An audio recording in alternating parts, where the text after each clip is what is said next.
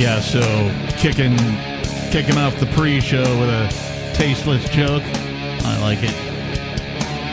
This should kick off the regular show with a tasteless joke. All right, here we go.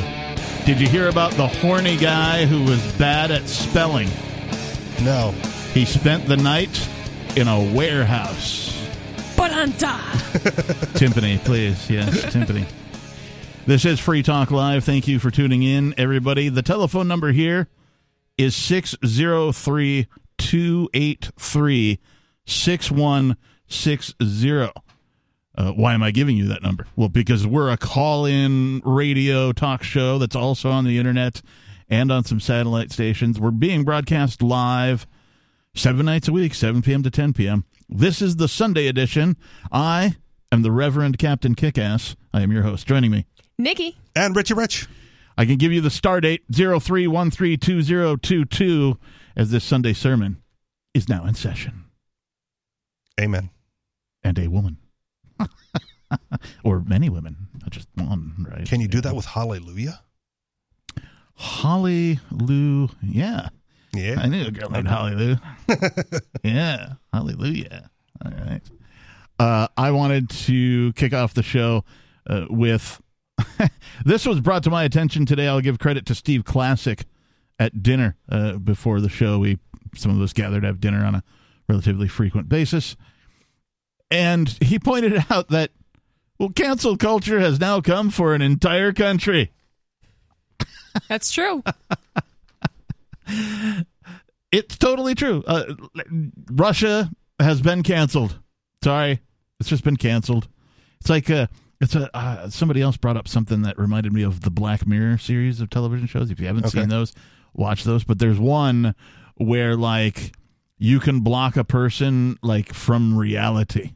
They become just sort of this gray, figure, this blob that can't really communicate with you at all. It exists still, and you can, like, bump into it physically, but it's otherwise, like, blurted out or grayed out for audio, video, the whole nine yards. And so you can actually block somebody permanently. And so this is what has happened for the rest of the world, at least as far as the U.S. is concerned, because, so the government's doing the government thing. Of course, they're going to do that. But now we have corporations. Yes. Right. Large entities, McDonald's, for example, Netflix, these types of things, who are like, DuckDuckGo, right? We talked a little bit about that. That one was sad. I expected better from them. Totally. Yeah, me too. But all of these companies are like, we're going to show that we support the Ukraine by blocking Russia or otherwise filtering results or whatever it is they're doing. So one of the beautiful things, maybe that's a bad phrasing, of reading through the news each week about the whole Russia-Ukraine thing is all like the... very creative countermeasures, right, that Russia has employed. Yes. Right? So they go like, you're not going to have McDonald's in Russia? No more trademarks. Right. Yeah, open whatever McDonald's you want. Yeah. Right. Yeah. Let's just get rid of IP law altogether. Right. And so now... all of a sudden, there's no fear from the Russian people to, download things that would be on all of these subscription services that rape you for $10 or $20 a month, whatever it is. Yeah, reasonable fee for what they provide. Yeah, totally reasonable. Voluntary. But now they got no reason to pay because they can't. Yeah, so, and if you're gonna just eliminate IP law altogether, why then download to your heart's content? And the other one that I was reading this week was the Russian banking system. Right, they're like, now that we're cut off from the Western banks, any Russian company that owes the West money, you can pay that back in rubles, but you don't have to go pay them in rubles. You open up an account in their name at a Russian bank, deposit it into the account, that absolves you of your debt to that Western company, and then the Western company has to come claim it from the West, which they can't do. Right. So I go, ooh. Yeah. It's funny, as a technician, if you will, right? I've spent a lot of time around software. And one of the things that has been a permanent fixture of almost every job that I've ever had is troubleshooting. And big part of troubleshooting, finding a workaround. Yes. Right? Because sometimes sometimes you need to find a workaround just to get the person up and running on whatever it is, you know, their service, whatever. But other times it's necessary because it's going to take some time for like software development to put that on their bug list or their feature request and, you know, all that kind of thing. So finding workarounds. Now, everything that's come up with the Ukraine and Russia, whether it's financial, whether it's communications, whether it's canceling, like there exists a workaround. Mainly because of blockchain technology. And I'm not just talking about finance. Okay. Right? I'm talking about, you know, other things, right? I heard Facebook is canceling Russia, right? So, okay. Not a huge loss. Not a huge loss, but at the same time, there are things that you can use if you're in Russia. There are certain... There's like a Facebook clone, like VK or whatever that thing was called. Oh, yeah. Oh, I didn't hear about that. Yeah. No, that's old. Oh. Yeah. There are things you can do, like you'll fire up a VPN, say you're from a different country, go to Facebook.com, right? There's workarounds for all this stuff. You get on the dark web, right? You know, if you need access to somebody else's computer remotely, you can go purchase that service from somebody else. So, like, now you can just remote desktop into a computer that's at an IP where you can... Like, all of these things have workarounds. And it's great because for the first time, like, normally... The news would be all like, oh, the sanctions have been applied.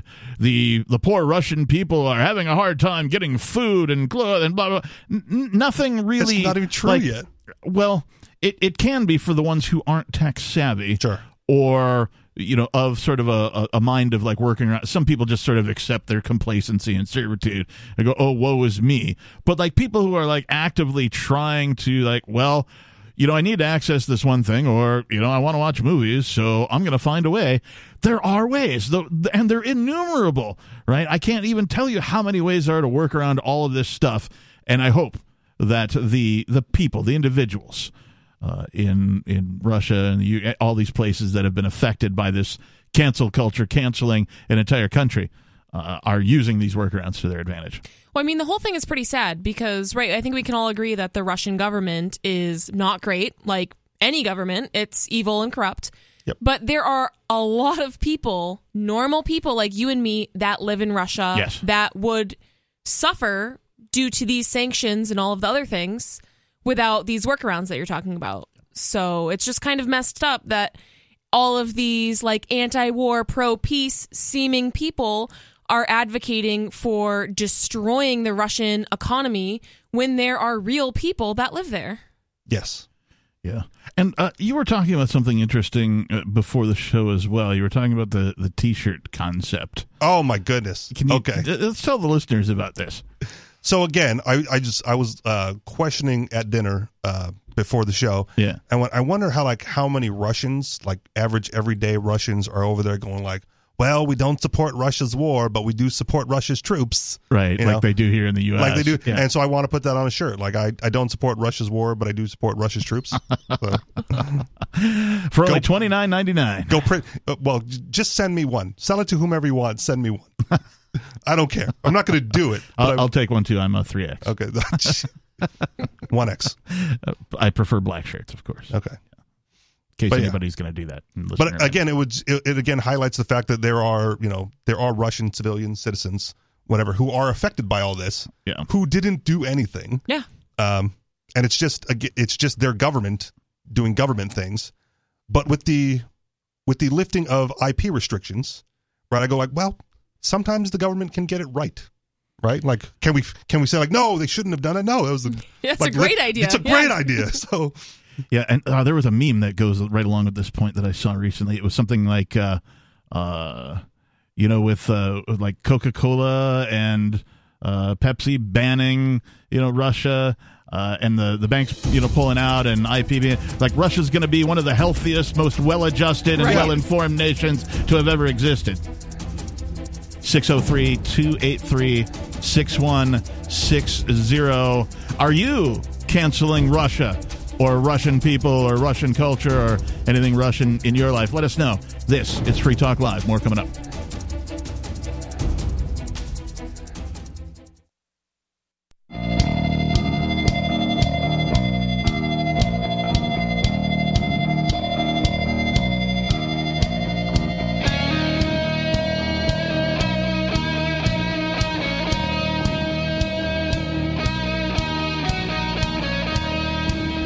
I can teach you both how to speak one word in the Australian accent in less than 5 seconds.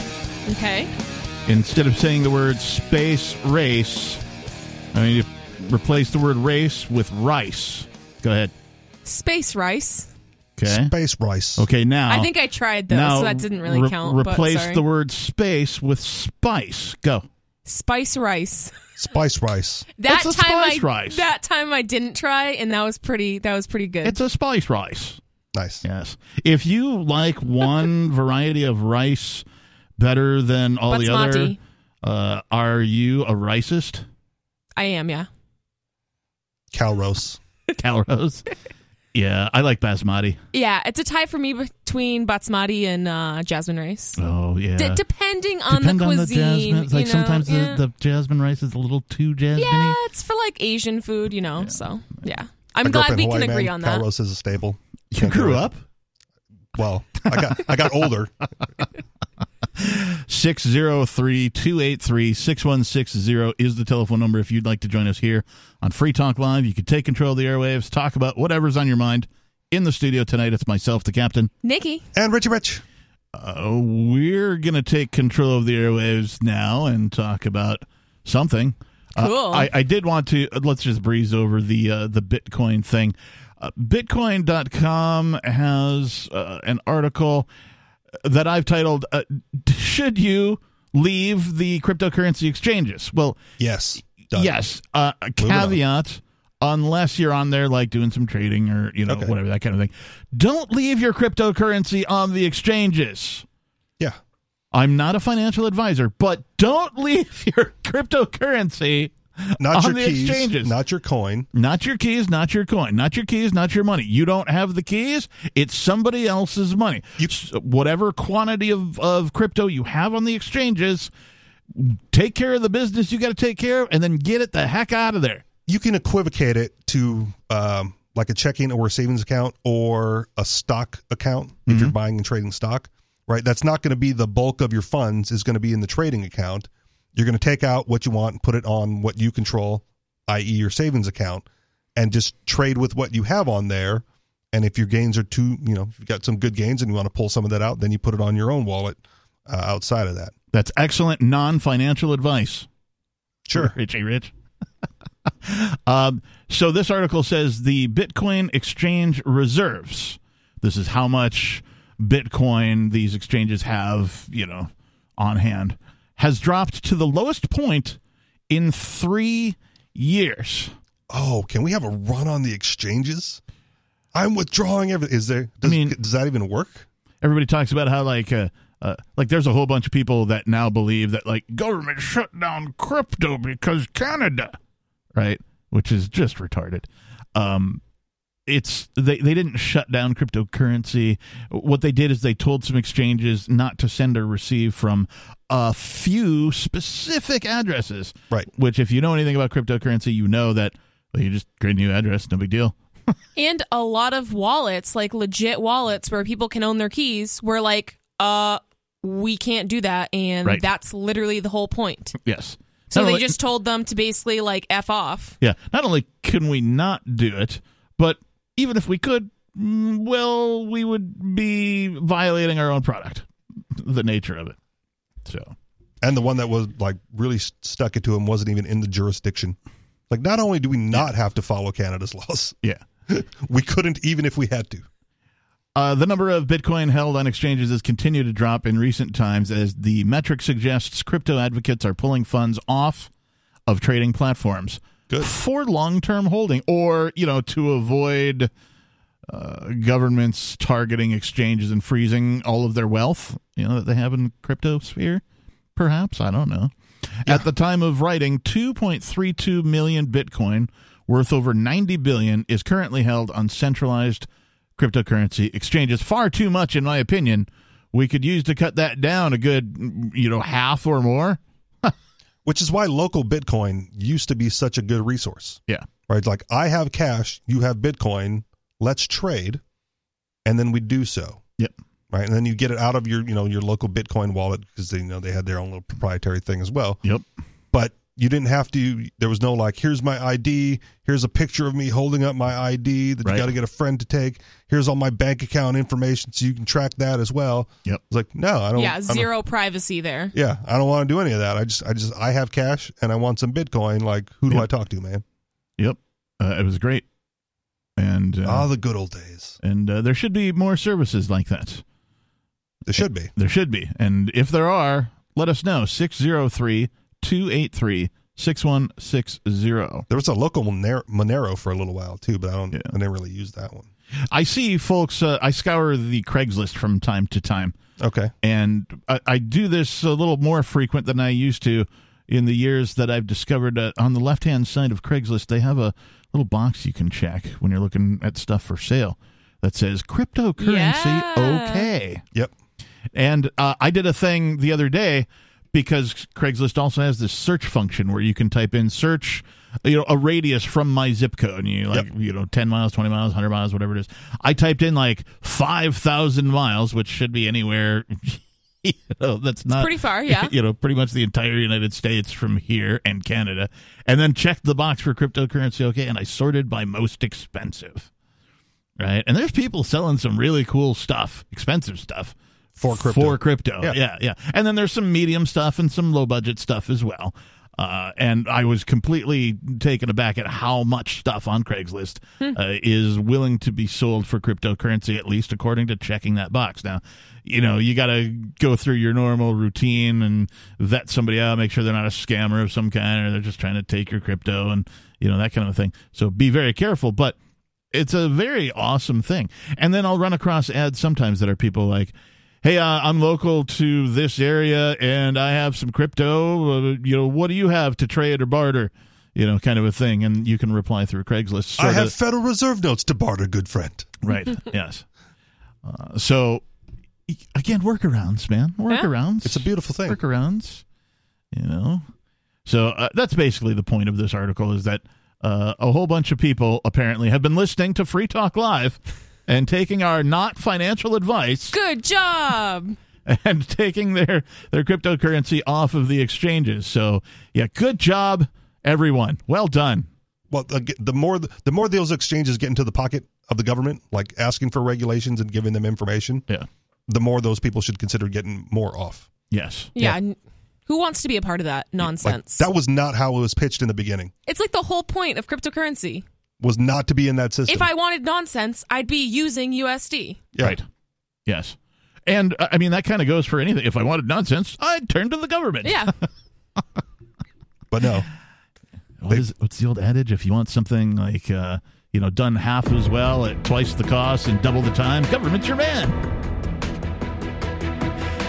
603-283-6160. Coming up, we're going to talk about, here's how we use cookies. No, I'm kidding. A North Carolina mom says, well, we'll find out what she says.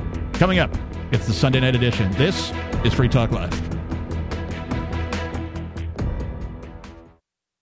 Free Talk Live's video archives have been on LBRY for years. LBRY is an uncensorable, decentralized, blockchain-based media sharing protocol, and we're big fans of it here on Free Talk Live. In 2020, LBRY launched Odyssey, a video sharing website to compete with YouTube, and it's really taking off, now with over 1 million channels, many of whom are disaffected YouTube creators. During YouTube's crackdown for not towing the government line on COVID, the Free Talk Live YouTube channel started receiving strikes and could be completely taken down at any moment. Thankfully, Odyssey started offering live streaming, so we're now streaming live every night and posting our video archives permanently to Odyssey. You can watch live or anytime on our Odyssey channel by visiting video.freetalklive.com. If you want to go all in, download the desktop app at lbry.com, and then every video archive you watch, you'll help seed and keep it online forever. At minimum, we ask you visit video.freetalklive.com and follow us on Odyssey today. video.freetalklive.com.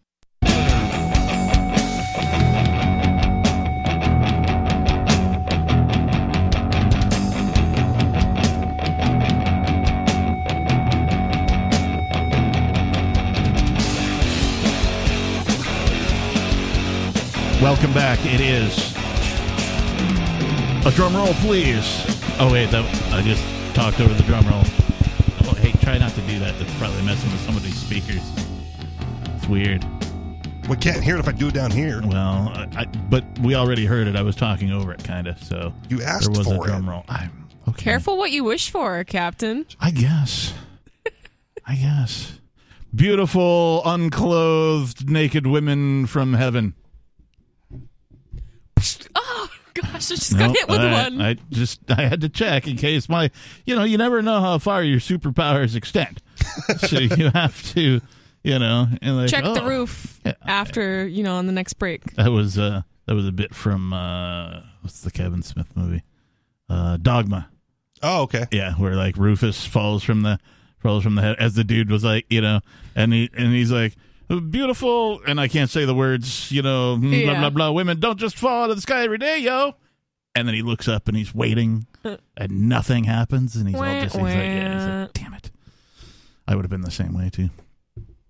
Anyway, 603-283-6160 is the telephone number. In the studio, it's myself, the Captain. Nikki. And Richie Rich. So this is Richie Rich. You always bring in quality content. Appreciate it. This one caught my eye. It's not as bizarre as what I would normally bring in, but it's still a little. But it's still like really? It's 20. What year is it? 2022. And Do you want to read this one? I can. If not, I can. To you. Right. Yeah, go for it. This is from the News and Observer.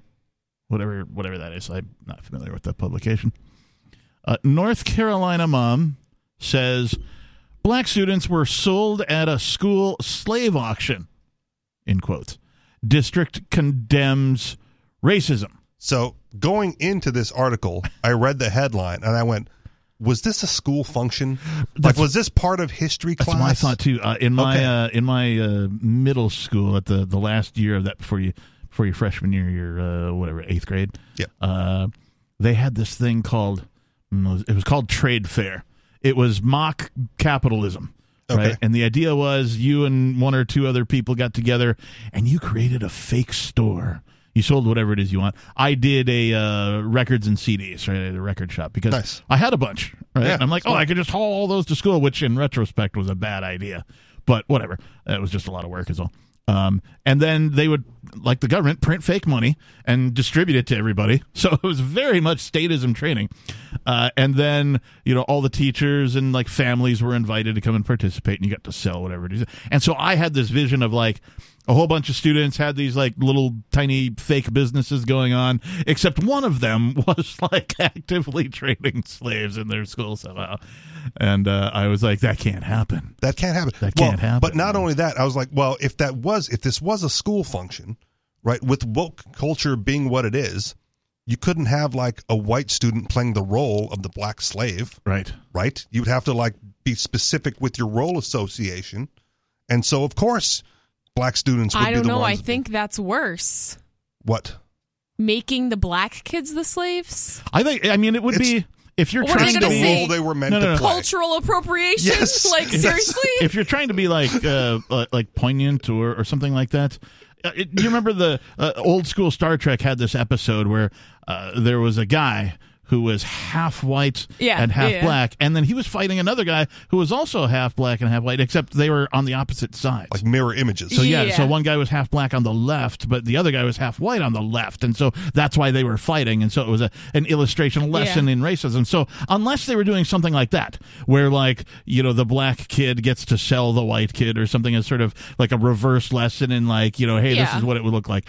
Then that also can't happen. Yeah, it's just bad. Because then they would cry out critical race theory. Yeah. Right? And like, you can't be teaching that this is bad. Slavery bad.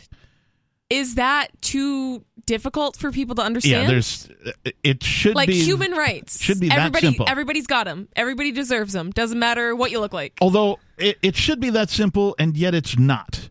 Because people don't understand fully what slavery is. When people, at least westernized people, think of slavery, they immediately think to chattel slavery in America.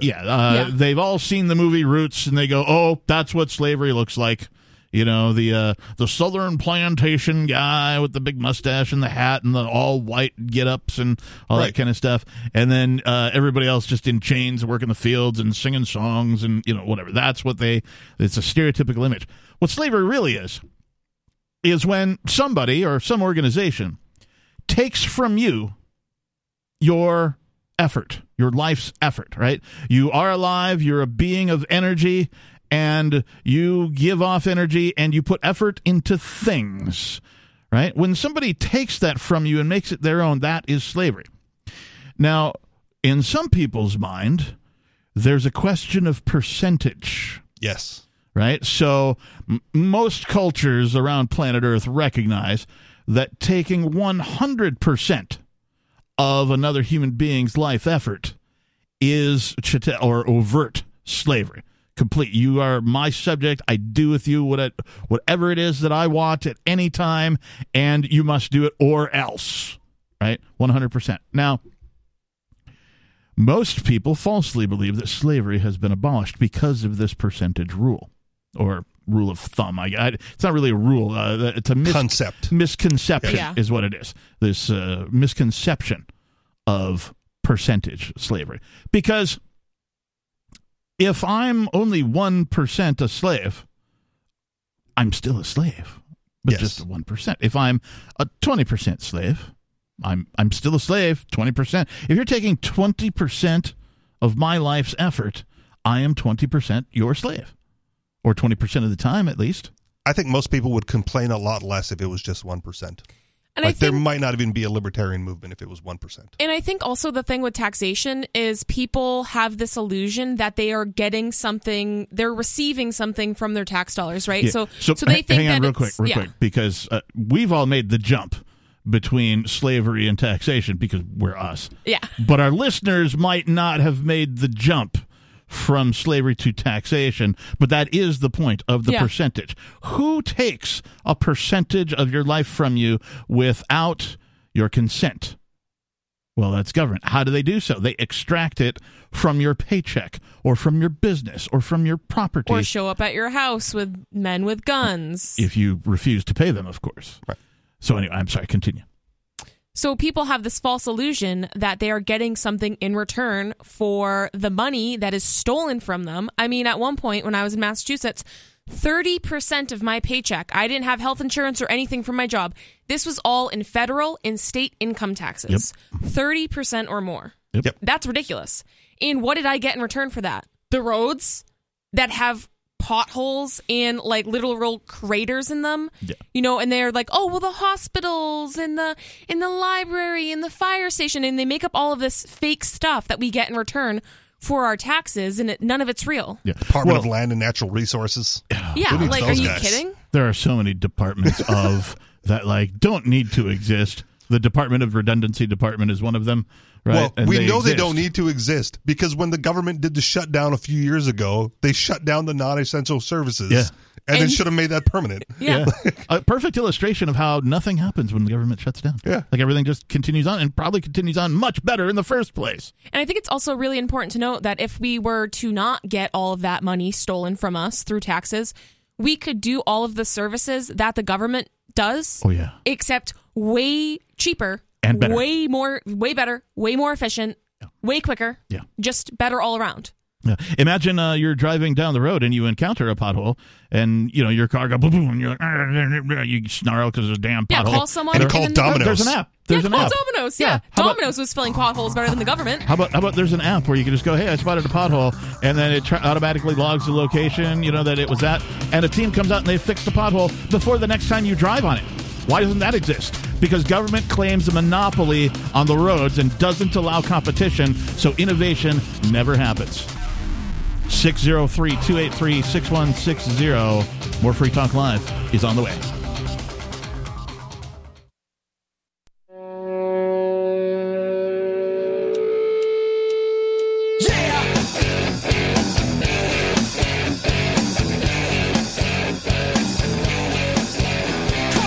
And that's how space travel is possible today.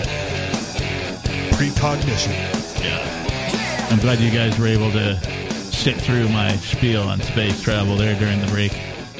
I know it's complicated, but I have full confidence in you all absorbing the content of the syllabus. Very educational. Thank you. I mean, if it's just space travel, is that really all that difficult? Time travel's like said, next like break. I had full confidence in you, so yeah, no, shouldn't be. 603-283-6160 is the telephone number here at Free Talk Live. In the studio, it's me, the captain. Nikki. And Richie Rich. So. and coming up in the last segment, Captain talks about time travel instead. Man, I am so hungry. I haven't eaten anything since Thursday of last week. Okay. I can't remember. Okay. I can't remember what I had for breakfast 3 days from now. It's time travel jokes. I got it, but Thursday of last week makes sense. And I thought maybe it was, wasn't sure if you were trying to be funny or just because you're on a diet. At first, I was traveling backwards in time. Okay. Yeah. And then I was traveling forwards in time. Okay. Yeah. I also don't remember what I had for breakfast last Thursday. Yeah. Me either. I can't remember what's for dinner tomorrow.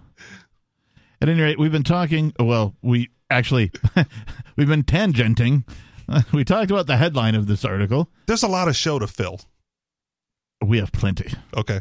Thanks to you, mostly.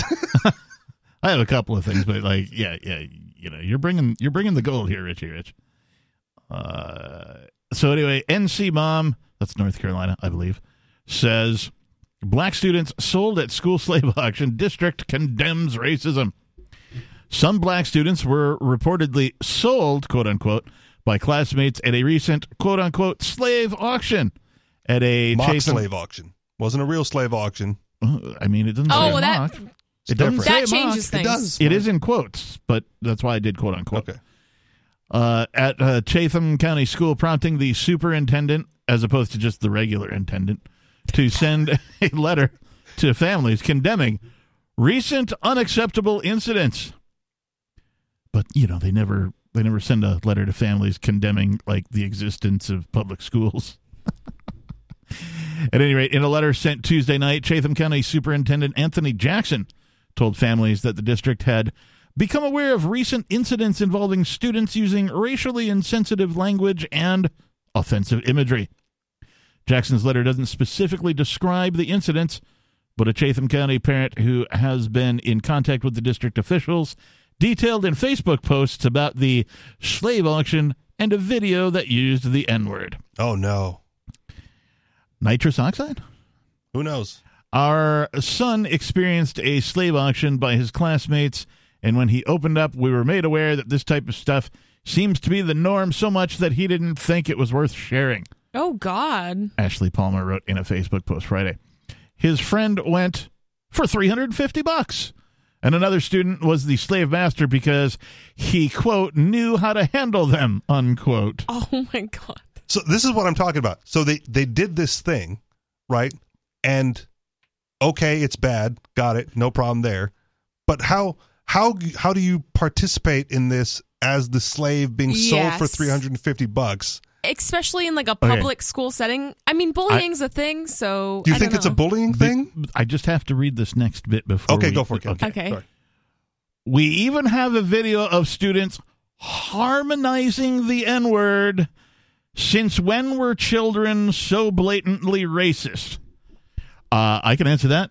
Ooh, me, pick me over here. Captain, you in the back. Since forever. Because, I'm a child of the early 70s, right? And so I was, 1976, I was born in, I was 4 years old, so 77, 78, right?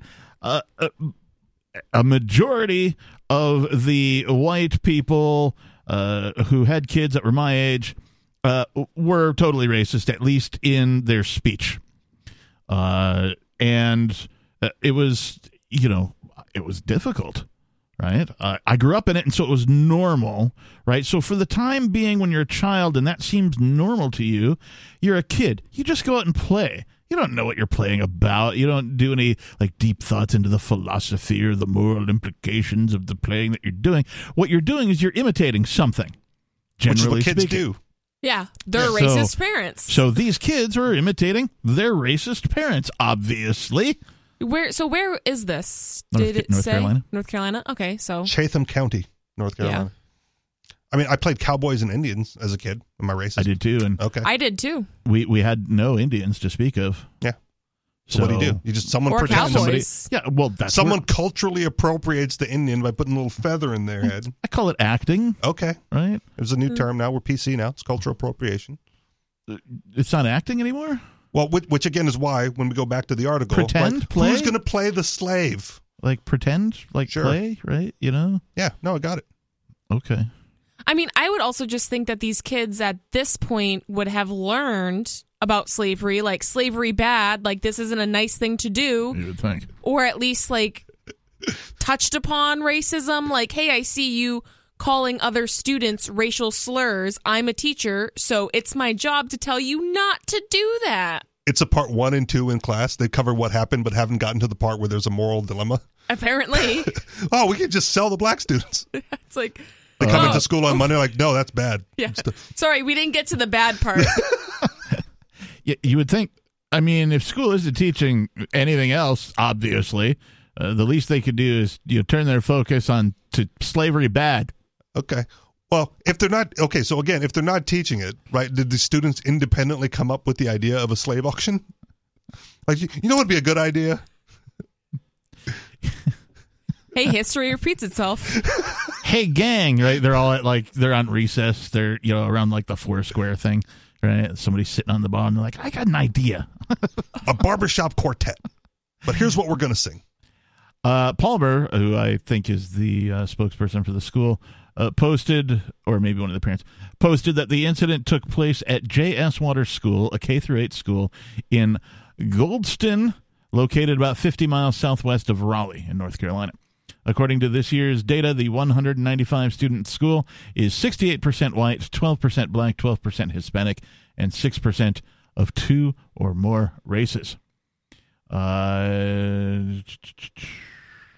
Students received a 1-day suspension for the auction, but that no action had been taken yet about the they made a video, apparently. Well, what can you do about the video? Is 1 day enough? Like, is that... That seem reasonable? I mean, so, okay, let's teach you a lesson about slavery bad by basically making you a slave for a day, right? When you're in detention, you basically have to do whatever the detention person tells you. Well, if it's a suspension, though, you're not even there. Oh, if it's out of school, yeah. Yeah. Well, yeah, I mean, that's true. Public school in general is kind of slavery, so... It is. I always had this great relationship with out-of-school suspensions. Okay. Because it's a day off of school. I know. It seems that way. Like, how may I earn more of these? It's like, wait. I hate being here, so there's a way that I can do something bad, air quotes, and get to go home? Where is this list of things that results in an out-of-school suspension? Yeah. Looks like I'm smoking cigarettes in the bathroom. Cool. Graffiti on the wall? Why, yeah, yes, I think I am an artist today. Selling your classmates for $350. Yeah. Maybe that's what happened at the Foursquare thing with the kids sitting on the bar. They're like, we got to figure out how to get out of school next Tuesday. What can we do? That's not bad enough. You know what? That's the only thing I could think of that would get the black kids to agree to this, right? Like, right. Well, we're all going to get suspended. Yeah, like, yeah. Are you willing to do it? I'll take one for the team. Like, it's awful. They all wanted to get together and play video games or something, and so they conspired. That's right. It's a conspiracy theory. Ooh. It is a theory of a conspiracy. Technically, a conspiracy theory. Yeah, it does beg the question, were the black kids in on it? If so, to what degree? If not, how did that one kid, right? It was like, well, this happens so often, we just thought it was normal, right? I know, yeah. No, it's Slave Auction Wednesday. That's what we do on Wednesdays. Oh, God. It's a shame my child isn't safe at school, Palmer wrote Monday. Where is the staff when this is happening? Now when my son gets fed up, they will protect him the way they have protected this other child?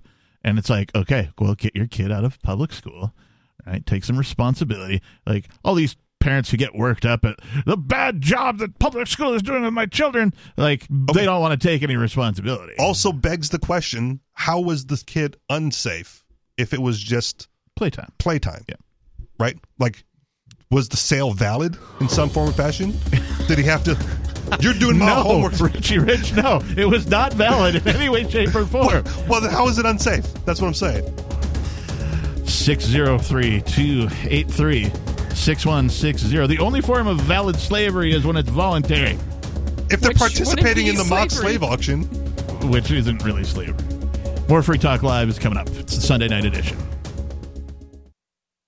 Join liberty-minded voluntarists, anarchists, and libertarians from June 27th through July 3rd for the 6th annual Fork Fest at Rogers Campground in the beautiful White Mountains of New Hampshire. Forkfest is a fork of the Porcupine Freedom Festival, which sold out for the first time in 2021. Forkfest takes place the week after Porkfest, but Forkfest is decentralized, which means that there's no ticket cost and no one is in charge. All you have to do to join the fun is reserve your camping site, RV site, or motel room with Rogers Campground for June 27th through July 3rd. There's no better place to celebrate Independence Day than around other freedom-loving activists in the Shire. You can find out more at the unofficial website, forkfest.party. You can also connect with other attendees on the Forkfest Telegram and Matrix chat rooms, as well as the Forkfest Forum. You can find links to those at forkfest.party. We hope to see you there. forkfest.party.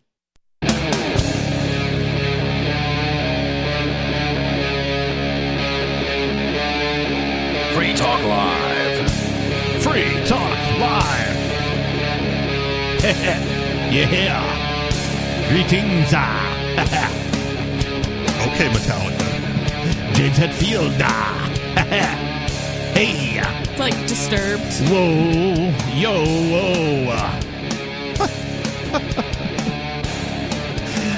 I wish I had a parody about, like a Metallica parody for, like, hosting a radio show or something like that. You could. That would be appropriate. If you wanted to. I'd have to. He is a parody artist. I am. That's a lot of thought.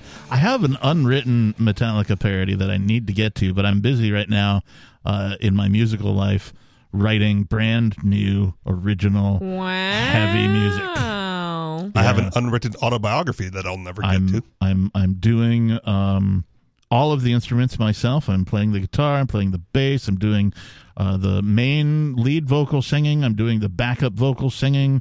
There's some harmonizing going on, which I don't usually venture into, but I'm trying it out, giving it a shot, seeing what happens. Way to keep all the profits to yourself. I've been no bandmates. This song that I'm working on, I can't even really say that I wrote it. I said something on social media about that.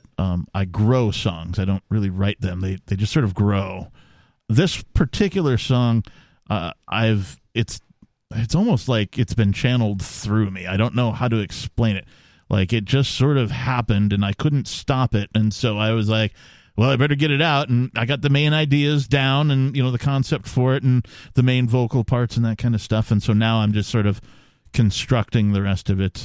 Those of you who don't do music production, there's so much time and detail involved in doing something like this. Have you ever considered paying someone on Fiverr to write the songs for you? No. Okay.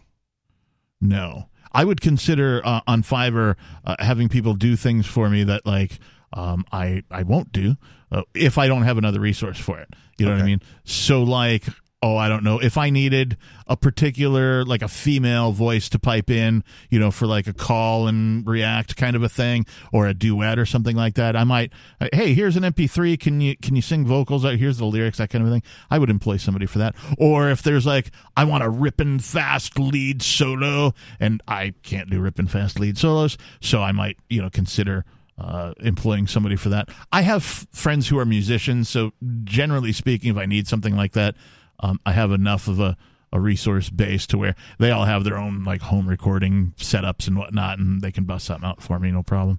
It was more only having to spend $5 on song lyrics. Yeah. I'm a pretty wordy guy. Okay. I like language. Oh. I like making up words. So, I'm a big fan of portmanteau and that kind of thing. I was going to say there's a word for that. Yeah. So I don't really have a problem writing lyrics. In fact, sometimes I'll busy up a song a little too much. Be like, I gotta trim the lyrical content back. How can I make my point with less words, or change a phrase, that kind of stuff. So there's a whole bunch of refining, that kind of thing. All that to say, I'm having a lot of fun doing it. I'm really glad to be writing music again. I can't tell you how glad I am. Nice. Enough about me. Let's talk about you. Let's go to Jill in Virginia. Jill, you're on Free Talk Live. Yes, I've been hearing things on the radio and some kind of opinions about industrialists leasing federal land in order to drill. Mm-hmm. Why should they have to lease this? Who made it federal land? The feds. Did the federal government go out there and dig around that land and build fences around it, or what? Yeah, don't you know, Jill, that without government, land wouldn't exist. Oh, really? I mean, no, I'm kidding. Did government exist first? Did they afterwards land? They may have fenced it off, land? Though. I know exactly what you're saying, Jill, and I agree with you wholeheartedly. I have made the point many times, and there's been some memes about it on the internet and that kind of thing. Like, 100% of planet Earth has been claimed by some form of government. Right. Right. So if government charges you, and forcibly, by the way, in the form of taxation, to live on planet Earth, who did government buy the Earth from? Aliens. They claimed it, and they've defended that claim with violence. Jill? I have thought that the American Indians, that they actually, that from what I've read, they never put fences up to say, this is my yard and that's in my neighbor's yard. Well, there's your problem right there. Around. They got to put fences around. Up. Yeah, in a lot of ways, I certainly respect the philosophy that the Native Americans had regarding planet Earth, that nobody owns planet Earth. You can own stuff, right? That's my bow and arrow, right? I made it. It's mine. I mixed my labor with part of, but they didn't own the Earth. They were merely, existing upon it like all of the other creatures. There were no borders. Nobody needed a passport. If you build a fence, that's one thing. So you make a distinction, Captain, between... property and possessions. One season and wandering away and then wandering back in another season. I don't think that means you own it. Yeah, definitely not. And I think, as far as like property goes, I think it would make sense if someone like builds a house and it's like, okay, like, this is my portion of land. Okay. To me, like as far as private property goes, like that makes sense. But so if you build a house and plant a field. Yeah, like I would think that would makes sense, but for the governments being like, well, this is the USA and this is Canada, and if you're here you have to follow these rules. Like if I'm in New Hampshire I can have a gun, but if I'm in Massachusetts I can't unless I jump through all these hoops just because I cross like 5 feet across an imaginary line. That doesn't make sense. I can understand state political borders, but I can't very well go along with the land saying the government owns this land when it hasn't cultivated it and it didn't make it. Well, what's the difference? Land belongs to individuals. Well, what's the difference, though? Somebody put up a fence, you see. Somebody put up a fence or made some sign of possession. Yeah. The most offensive sign I've seen is like government property, no trespassing. I really hate that thing. Yeah, there is certainly a misnomer with the language when it comes to government. Public property doesn't mean it belongs to everybody. It means it belongs to the government. Right. So if you just substitute... But they will claim that it belongs to everybody. Well, yeah, of course they will. They make you feel good and get reelected. They're a reward for the people. The taxpayers paid for the blocks that built the building. I can understand that after the building's built. I can understand that to some extent. Yeah. Because if... it's other taxpayers beside you if you walk onto it. But now the claim from governments, particularly with government land, right, where they have laws, you can't build on government land. We're preserving like it. Yeah, is to keep people from doing whatever the heck they want with that land. We're keeping it safe. We're keeping it natural. We're preserving the land because we can and we have more guns and say so. I think they're hiding something. Like missile silos. Why else would they rope off 500,000 acres of land? I'm sorry, go ahead, Jill. I think they're hiding some hypocrisy. That too. Yeah, they certainly are. Hey, Jill, thanks for the call. A pleasure as always. So when I got all stuttery and I was trying to not interrupt Jill, I was going to say that... You're what? I was getting all stuttery. Stuttery? So anyways, I was going to say that I was going to make the point of international water. Wouldn't that kind of be a place where no government or anyone has claimed? Yeah, that's where the concept of seasteading comes from, because there are certain areas of the oceans or seas, mostly ocean, where there are no recognized government boundaries. And so the idea was, let's get a bunch of free people in boats together and tie up to each other or build some sort of a thing, you know, some sort of a weird island that we can all connect to. And Ernie Hancock from Freedom Phoenix wants to go vertical instead into space with the airships. A sky city. Well, because the governments only recognize airspace above them to a certain level. Right. And anything beyond that is just unclaimed. So if you can get a floating skyship up there, then you have your own freedom, like a mile up in the air or whatever.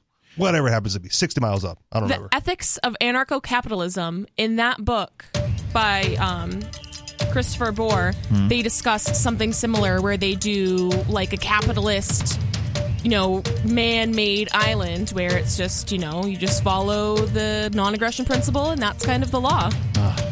Would be nice. Sadly, I think nothing like that will happen until mankind can efficiently and repeatedly get off planet Earth. 603-283-6160.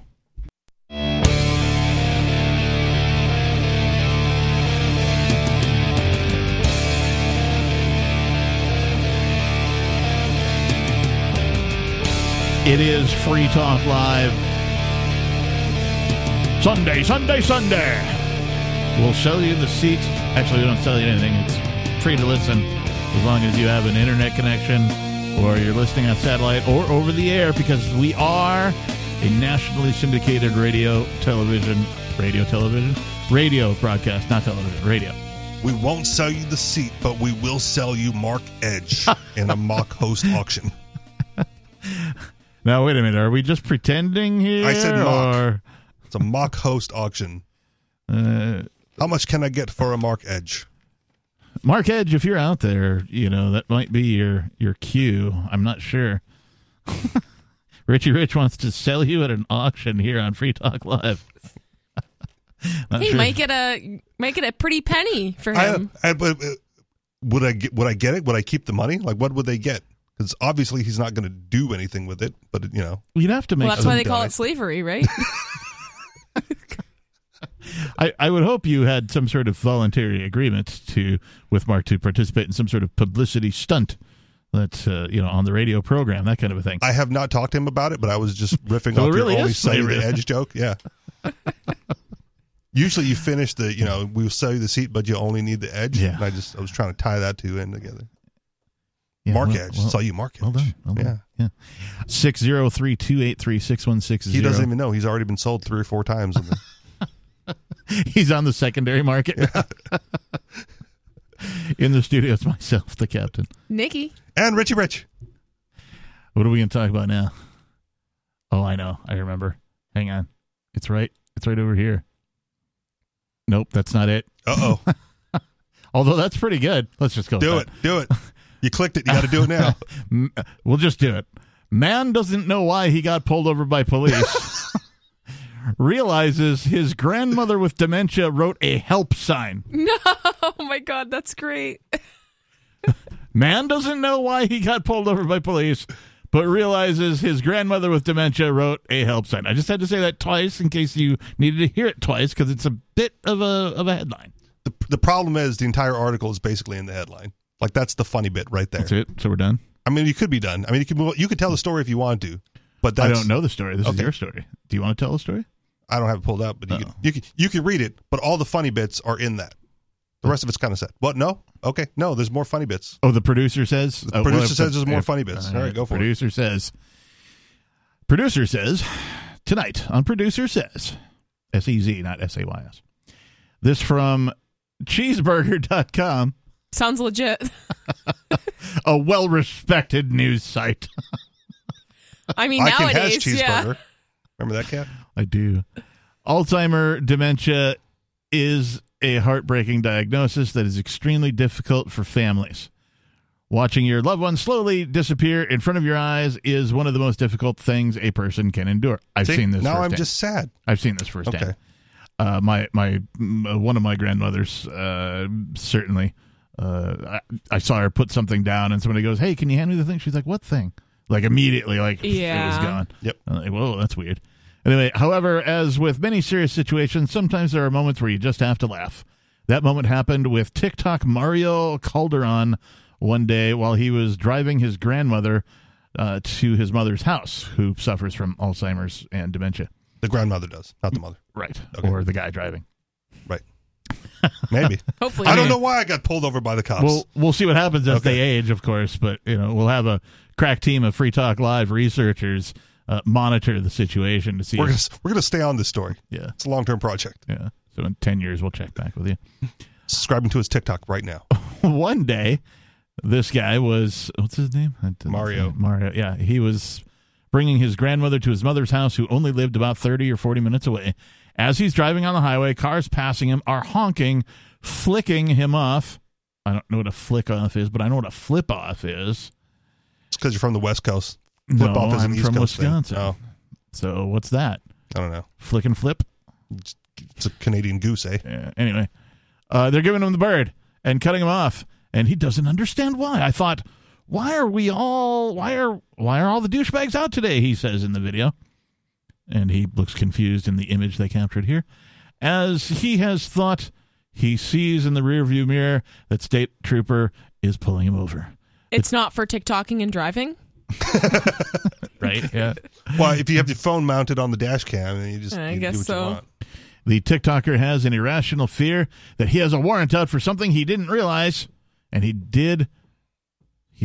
wait, this is a weird sentence. Anyway, he instantly had a dreadful thought. The trooper says from his car speaker for him to put his hands out the window, open the door, and walk backwards towards his trunk. Once he gets to the trunk, another trooper went to the passenger side, tapped on the window to get the attention of the grandmother. That's when he realized she had handwritten a sign that read "Help." He was not only in shock by that. After a few taps on the window from police, it turns out she was also now pretending to be dead. Oh, my God. She must not have liked this guy. She's got dementia. She doesn't know what she's doing. Yeah, this is typical shenanigans. Or this is an old person, like, just having some fun. Just pretending to have dementia? Yeah. You know, I think when I get to that age, I'm going to do crap like that. What's your name again, Sonny? I've worked with a lot of people with dementia, and sometimes some of the stuff they do is so ridiculous. I'm like, are you pranking me? Yeah. Like, are you serious right now? Like, is this a joke? When I get that old, I'm going to be that guy. I totally want to be that guy. There will be periods when, like, I'm totally, suffering from dementia, Alzheimer's, and I'm doing weird things.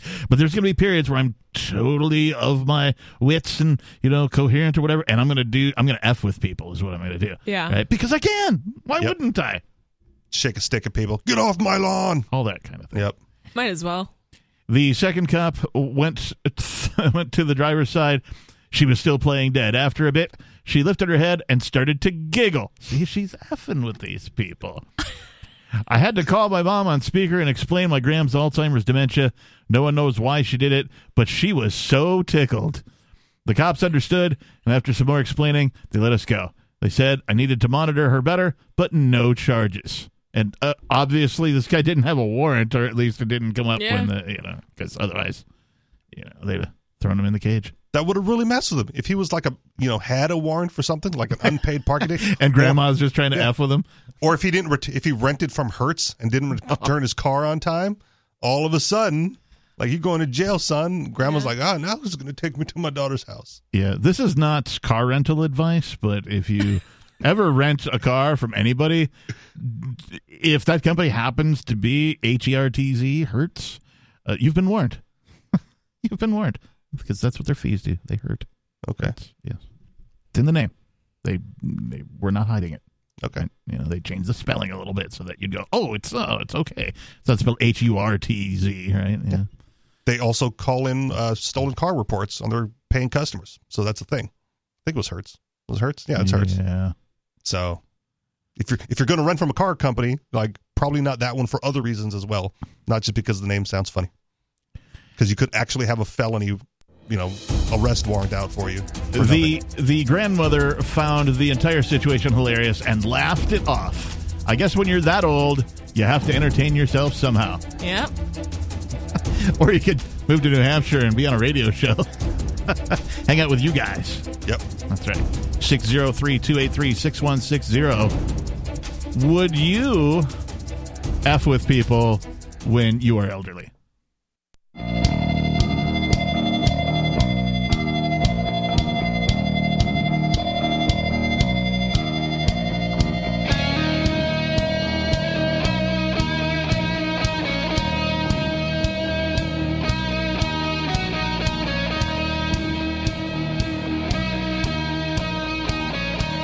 Wait for it. Okay, there it is. Oh, I was late. Oops. Let the beat drop. Bad timing. The beat drop. And that's how they cleared up the STD breakout at the old folks' home. Oh, the just microphone's on. Oh, my bad. This is Free Talk Live. 603-283-6160. When the host dies. 60. The disease dies with come on, I'm right here. No. At the old folks' home. The host of the disease. You weren't supposed to tell him. Don't. That, oh, was that into the microphone? Sorry. Are you pretending to be stuttering, Nikki, again? I am. Yes, Nikki, I know we've told you we have to tell the rest of everybody. We've changed your name from Nikki Sunshine to Nikki Moonshine. And we're not doing the diaper story. End of story. Come on. But I think for those of you watching over at video.freetalklive.com, you should look at Nikki's water glass. It is an old school jar. It's the large variety. It says Mason right on there. It's probably a Mason jar. Yep. It's a knockoff Mason jar. Definitely a Mason style jar. It does appear that she's drinking moonshine. I assure you that she is not. At least. Wait. Maybe not. Hang on, let me... You smell it? You're sniffing it? I'm just going to steal it from her. She doesn't know. Nope, not moonshine. All right, Joe Biden. Wasn't sniffing the girl, sniffing the moonshine. Okay. All right. Or the water, I guess, whatever that is. It could be vodka. Vodka doesn't smell it. I'd smell it if it was vodka.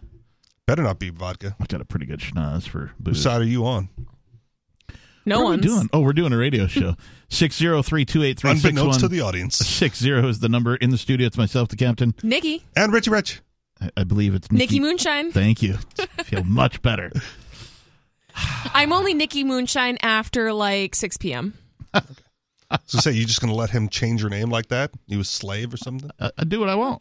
I do what I'm going to do what I'm going to do. Your name might be Richie Rich, but I'm going to call you Sylvester. I will not answer to Sylvester. I don't know where Sylvester came from either. I taught a putty tat. Are we supposed to be talking about something? I did to you putty tat. Oh, we talked about the grandmother already. Grannies. Yeah. I thought I taught a putty tat. Yeah, right. The core traits of famous psychopaths. Dun, dun, dun. So does this describe all politicians? Probably. It might be in there. This is from thedailymail.co.uk. What does that mean? What's .co.uk? That's for the United Kingdom. Why is it .co? Why isn't it just .uk? Country .United Kingdom. I don't know. That's weird. It's just what it is, man. Yeah, all right. Why is it LRN.FM? We're no anywhere near whatever country FM. Frequency modulation, man. But that's not what the domain means. We're a radio show. I get it. But it's a country code. Although we are on some AM stations, too, so it's not... Yeah, I don't know. Anyways. I didn't make that up. This from dailymail.co.uk, the core traits of psychopaths. Scientists identify 5 key characteristics in Ted Bundy, Clyde Barrow, and Bernie Madoff, including callousness, dishonesty, and cruelty. Huh, that sounds familiar. Yeah, I wonder where I've seen those traits before. Movies. Television shows. Politicians. Governments. Agents of governments. Basically anybody employed by government really at some point has to exhibit those things because that's the nature of what government does. Even at the lowest level of elected positions. Yeah. I mean, even like the DMV or whatever, man, you know, you get to a point and somebody goes, well, why is it done that way? Wouldn't it be better? And they go, hey, look, That's not the, and like they become callous or cruel or, you know, or they make some crap up because they don't know the answer and don't want to seem like they're the dumbass they really are. In which case, that's dishonesty. Academics have compiled the personality traits shared by famous psychopaths.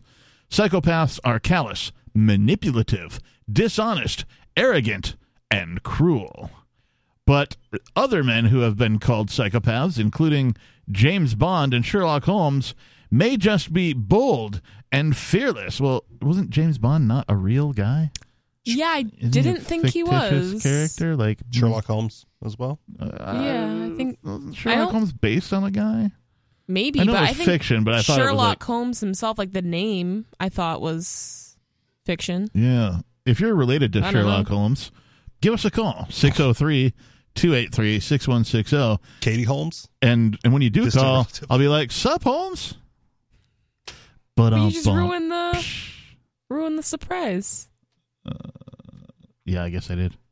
Anyways. Yeah.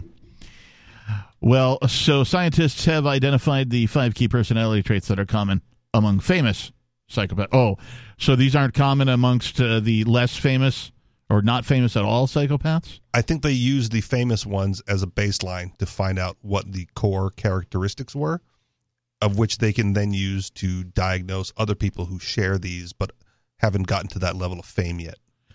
The U.S. academics looked for shared traits in six men: Ted Bundy, Bernie Madoff, Clyde Barrow, James Bond, Sherlock Holmes, and Chuck Yeager.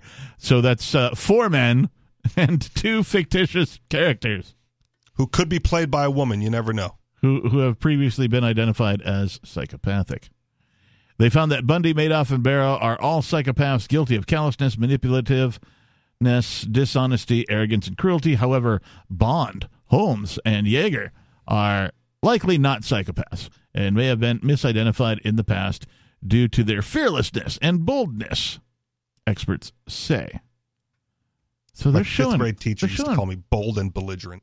They're showing pictures here. I guess those are just of the real dudes.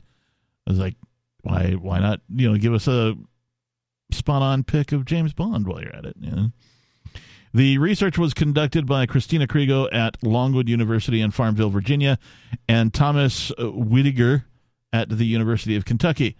There remains considerable debate as to what the core traits are of psychopathy, they say in their paper. One approach to addressing this question is to identify the traits that are present in persons said to be actual or even prototypic examples of psychopathy. According to the team, Ted Bundy, Clyde Barrow, Bernie Madoff, pilot Chuck Yeager, and two fictional men, oh, they admit that they're fictional now, James Bond, Sherlock Holmes, all have previously been described as psychopaths. Ted Bundy was a serial killer, rapist, and necrophile who assaulted and murdered numerous young women during the 1970s. While Madoff is one of the best-known snakes in suits, implementing what many consider to be the largest Ponzi scheme and financial fraud in the U.S. Aside from Social Security. Yeah, I'm sorry. I just have to correct the author of this article here. They're saying that the Bernie Madoff Ponzi scheme is considered to be the largest Ponzi scheme and financial fraud in U.S. history. That is not true. The United States dollar and the Federal Reserve banking system, central banking, Federal Reserve, USD, largest Ponzi scheme and financial fraud in U.S. history. I just want to point that out. So Bernie Madoff probably isn't even number two on that list. He's probably in the top five, I'm guessing. Top 10 at least. Social Security, but, Charles Ponzi. Yeah. Well, USD, right?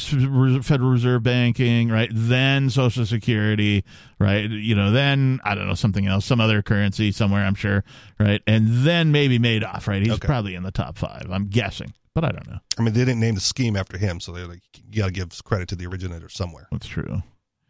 As for Barrow, he committed over 100 robberies, many implemented in a rash and impulsive manner with his partner, Bonnie Parker.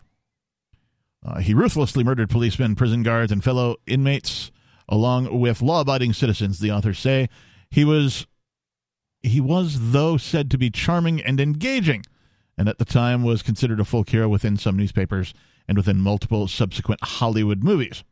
For the study, the team prepared case histories for each of the six men, spanning 3 to 5 pages long. That's a lot. I don't, like, It's like a fifth grade book report, man. 3 to 5 pages. But on each one, is that hard? I don't want that. I don't want that assignment.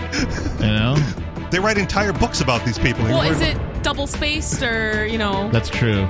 Yeah, double spaced. What's the font? Yeah, Times New Roman 12. I'm just gonna pay somebody on Fiverr to make it for me anyway. So 603-283-6160. What are the signs of psychopaths?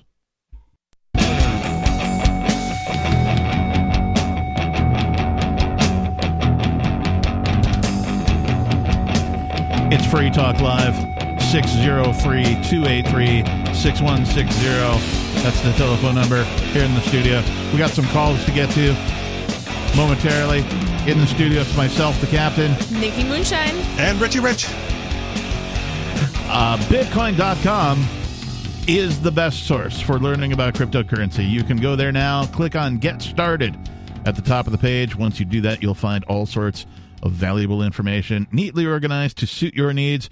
There's no longer any excuse to ignore this important and world-changing information.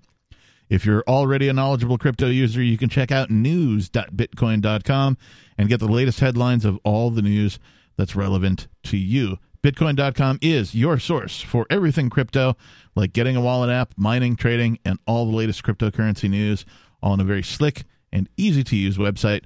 Visit Bitcoin.com.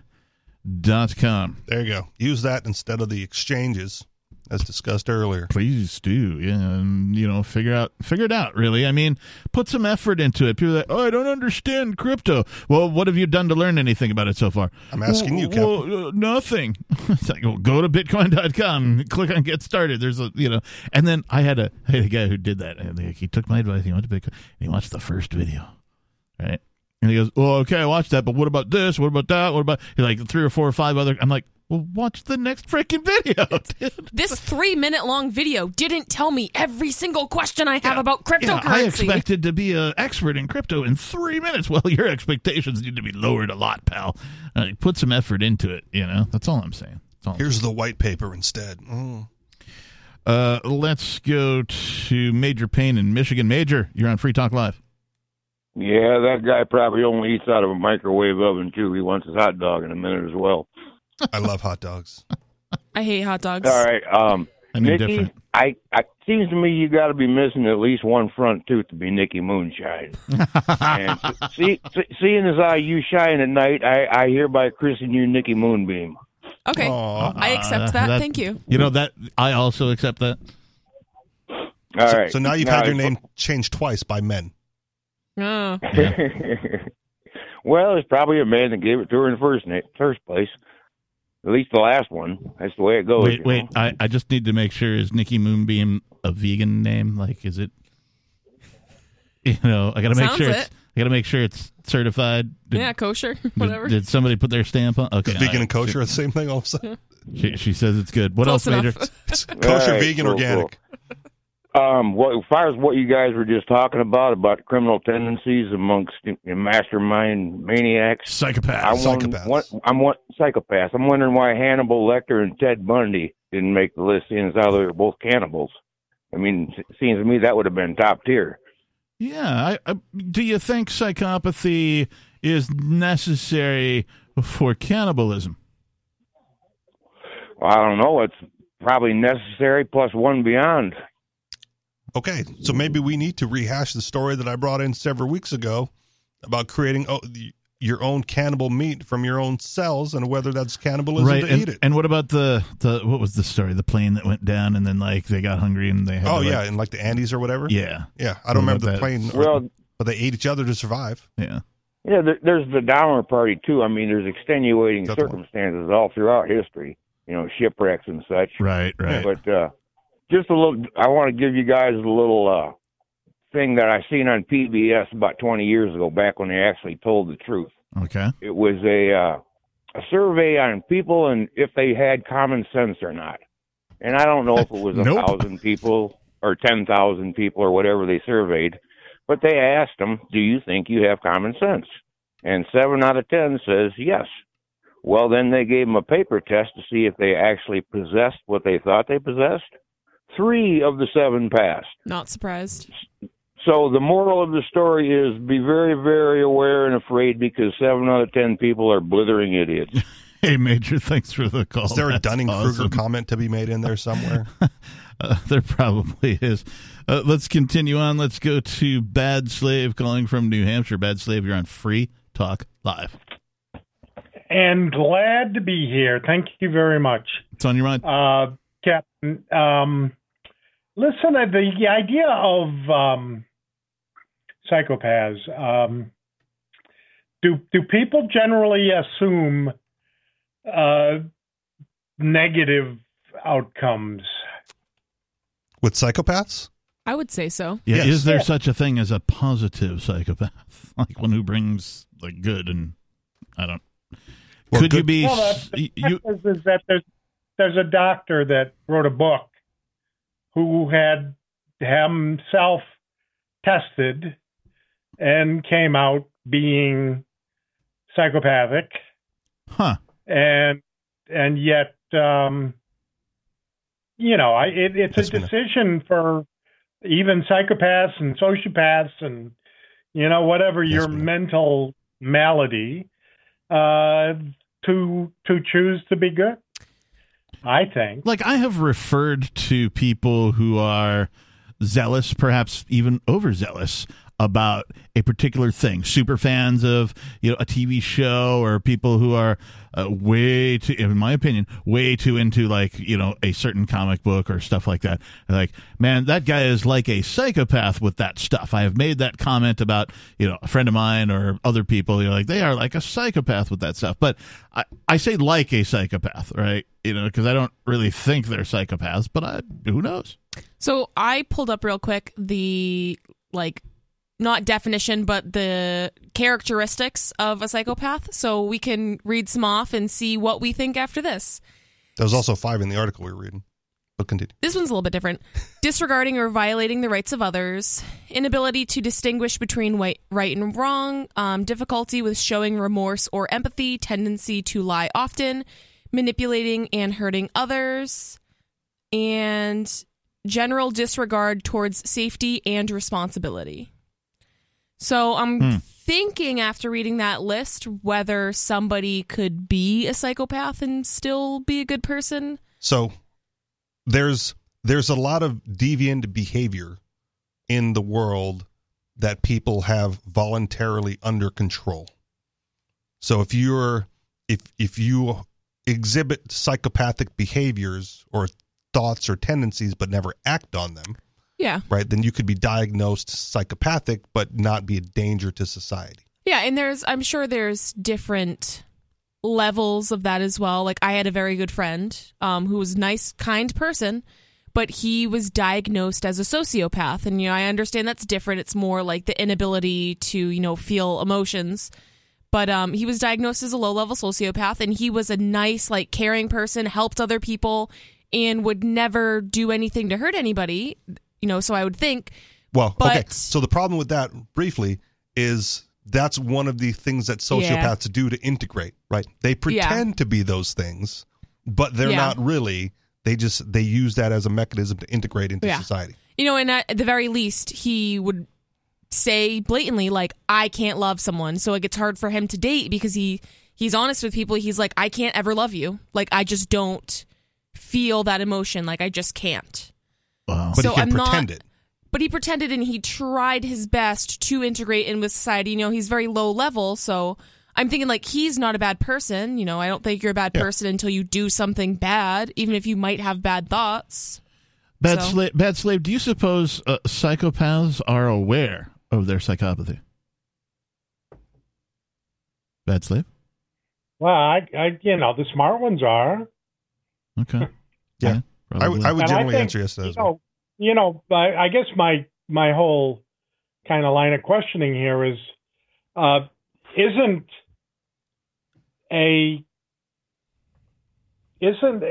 all humans capable of said bad behavior? Capable, yes. Yeah.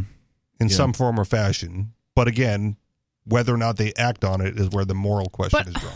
But some of the things, like inability to feel empathy, like there's certain things, like if you see someone going through something terrible and you're empathizing with them, that's things that you can't really control. Like, that's not a chosen behavior. That's like a feeling or sense of emotion. You know what? Yes, we know. What do people say? Fake it until you make it. I mean, you know, what if the psychopath or the sociopath just said, you know, this is the way I'm going to be. And then just, you know, maybe after a while they make it, you know, because there's a habit. And I, you know, somebody told me it takes 19 days of you doing the same thing to create a habit. Yep. These people can create good habits. Hey, thanks for the call, Bad Slave. We appreciate it. And we're glad they do, because then we don't have to put them down for acting like a psychopath. Don't underestimate people, by the way, because people are capable of changing into the most wonderful creatures, but also into the most evil. Keep your eye on those bastards. That's all I'm saying. 603-283-6160. Hour number 3 of Free Talk Live is coming up.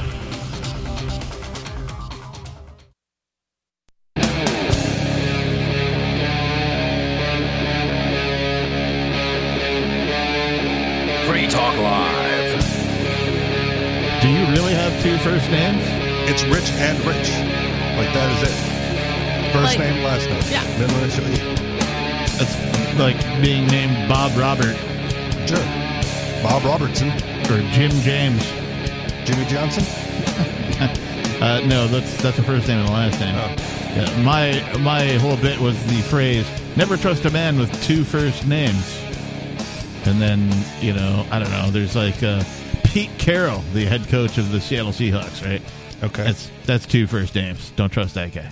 Okay. Right. For a while, when I lived in Seattle, like a whole bunch of people on the Seattle Seahawks NFL football team had two first names, and I'd totally rib all of the locals who were into the Seahawks football team. I'd be like, you can't trust any of these bastards because Russell Wilson, right? He's two first names. He's the quarterback. What makes a last name a first name? Their first name and last name. Well, so if we look to history for the answer to this question, we will find that last names originated as what you did, right? Oh. Shoemaker, goldsmith, you know, stuff Dickinson. Like that. I don't know about that one. Emily? Really? But from there, you know, it just sort of became, you know, like Johnson is the guy over there. John, that's his son. Okay. But his name's Bill. Okay. And it's not John, so it's like Bill, you know, John's son, and that became Bill Johnson. Okay. That's how that one became. So, but there's also a Free Talk Live host or former host named Johnson as a first name. I thought he was just like the mononym, you know, like Madonna. Okay. He was just Johnson. No, he has a last name. That's not his last name? No. Oh, his first name is a last name. Right. Wow. I guess his name is my name, too. That's John Jacob Jingleheimer Schmidt. I believe there's a hyphen there. So somewhere out there is a Mrs. Jingleheimer or Mr. Jingleheimer, and married somebody named Schmidt. And so I can only imagine. I still have this question. It's never been answered. If you're out there listening and you were born with a hyphenated last name, in other words, you know, your mom and your dad got married, and they decided to combine their two last names together with a hyphen, just to screw with you. And forever. that was your last name. And then you grew up, and you got married to somebody that also had a hyphenated last name. What did you do with your names when you got married? Do you now have triple four? Hyphens. Do you have four words and all hyphens? Did you just take a couple of the names and combine them together with one hyphen? You know what they should do? I have a little bit of advice for this problem, for this dilemma. Just make up a new last name. Maybe take the first, two letters or whatever, a syllable of each of the last names and create a whole brand new last name. That'd be good. Yeah, or just like whatever you'd like. Or it'd be horrible. I'm not sure. Depends on the names. I think everybody should do that. It's like, why do you take the husband's last name? Just make up a new last name. All right. Cool. That's whose name you take. I have to tell you guys before we go on that Free Talk Live's video archives have been on LBRY for years. LBRY is an uncensorable, decentralized, blockchain-based media sharing protocol, and we're big fans of that here on Free Talk Live. In 2020, LBRY launched Odyssey. That's a video sharing website to compete with YouTube, and it's really taking off now with over 1 million channels, many of whom are disaffected YouTube creators. During YouTube's crackdown for not towing the government line on COVID, the Free Talk Live YouTube channel started receiving strikes. Could be taken down at any moment. Thankfully, Odyssey started offering live streaming, so now we're streaming live every night, posting our video archives permanently to Odyssey, and you can watch live or anytime on our Odyssey channel over at video.freetalklive.com. You can also go over to LBRY.com to download the desktop app. And if you use that, every video archive you watch, you'll help seed and keep it online forever. Please visit video.freetalklive.com. Follow us on Odyssey today, video.freetalklive.com. Let's go to Turd Ferguson calling from Pennsylvania. Turd, you're on Free Talk Live. Yeah, hey, guys. So I've got a little bit of a different topic tonight, a little bit darker one. Lay it on us, bro. Sure. To preface this, I haven't smoked any weed in about a week, so I might not be as level-headed as I know and mild-mannered as I normally am, but I'll try to go slow and kind of take you through the facts here. So this is evil Turd Ferguson. Are you from another dimension? Wait, do you have a goatee? I have a full-out beard now. What happened to the real Turd Ferguson? I am the real Turd Ferguson, I promise you. All right, go ahead. So in 2020, early 2020, I think you guys will remember a little word called hydroxychloroquine. Yep. This was a medicine that was originally touted as being a effective treatment against COVID-19 before a certain cartel, a big pharma cartel, came after it and tried to destroy it. So far, so good. Yeah, and actually there's a big conspiracy behind this. So Bill Gates, who is one of the richest men in the world, and who has been a part of this big pharma cartel over the past 2 years and has a large stake in Gilead, which makes the drug remdesivir, the patented drug, which pharmaceutical companies can still make a ton of money off of. In 2020, Bill Gates, Dr. Fauci, and the Bill Gates-funded WHO conspired together to put hydroxychloroquine in a coffin for good, so that it couldn't compete with remdesivir. They did this by literally committing premeditated murder, where they conducted a fake study under the WHO label, where they actually gave patients, senior citizens who had COVID, lethal doses, borderline lethal daily doses at 2,400 milligrams of hydroxychloroquine. Just to give you some perspective, you're only supposed to give people 400 milligrams a day. So on day one, they started out with 2,400 milligrams and then gave them twice the dose, 800 milligrams every day after for this trial. Okay. And it resulted in the death of between 1 and 200 senior citizens. Premeditatively, the doctors knew that this was a danger. The doctors who participated in the study knew that this was a dangerous dose, and they did it anyway. Yep. A similar study was done in Brazil, too. And the Brazilian prosecutors, who aren't sold out to Big Pharma the way our country is actually already trying to prosecute the WHO, from what I understand, for the premeditated murder of senior citizens down in Brazil for the exact same manner. And Bill Gates and Dr. Anthony Fauci are behind this conspiracy to murder people to make hydroxychloroquine look fraudulent. And I know that this sounds crazy, like a conspiracy theory, but it's not. It's 100% true. Everything that I just said is our official Free Talk Live health correspondent, Nikki Moonbeam has been nodding along as you've told the story, Nikki. So beginning of COVID, I literally worked in a nursing home and I watched this happen. So absolutely and this was happening, I'm assuming, all around the United States. I only know what I saw personally with my own eyes, and I only know what other nurses and healthcare workers from around the world have told me. But absolutely, they were giving people lethal doses of hydroxychloroquine in the beginning. And then they were like, oh, this is horrible. It doesn't work, blah, blah, blah. At that time, I didn't know anything about it, and I didn't know, like, what the dosage was, and I honestly didn't even know, I just didn't know much about it. And then when I left that job and then went to my job at the hospital, they started using remdesivir, which is another medication that you mentioned briefly. And that medication, they were also overdosing people on. It was killing them. And a common side effects of that is tanking blood pressure, like the blood pressure drops, liver and kidney failure. So, and then it stems into, you know, after a few days, multi-system organ failure. Right, right. So they were just murdering these people and then being like, it's COVID, it's COVID, it's COVID. We have to put them on ventilators because they can't breathe. And really what it was doing is their lungs were filling with fluid and they were calling it pneumonia. And it was just a huge mess. I have a question real quick. Yes. Because the theory that Turd Ferguson proposed was that they were overdosing hydroxychloroquine so they could get remdesivir to market. But why bring it to market if they're going to overdose people with it anyway? And hey, Turd, can you hang on? Yeah, stand by. Is what I think. Well, you could just they wanted to blame all of the deaths. Assumably, you would like an answer from Turd Ferguson about your question. We will get to that.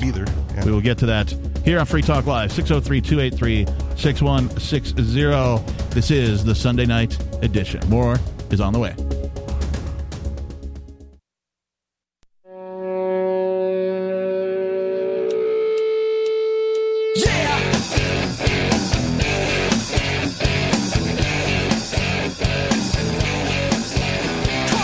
Yo, dog, I heard you like Free Talk Live. So we're going to do an episode of Free Talk Live while Free Talk Live is going, where we're commenting on Free Talk Live. We're calling it Pimp My Free Talk Live.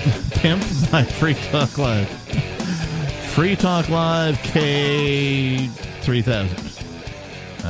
I don't know.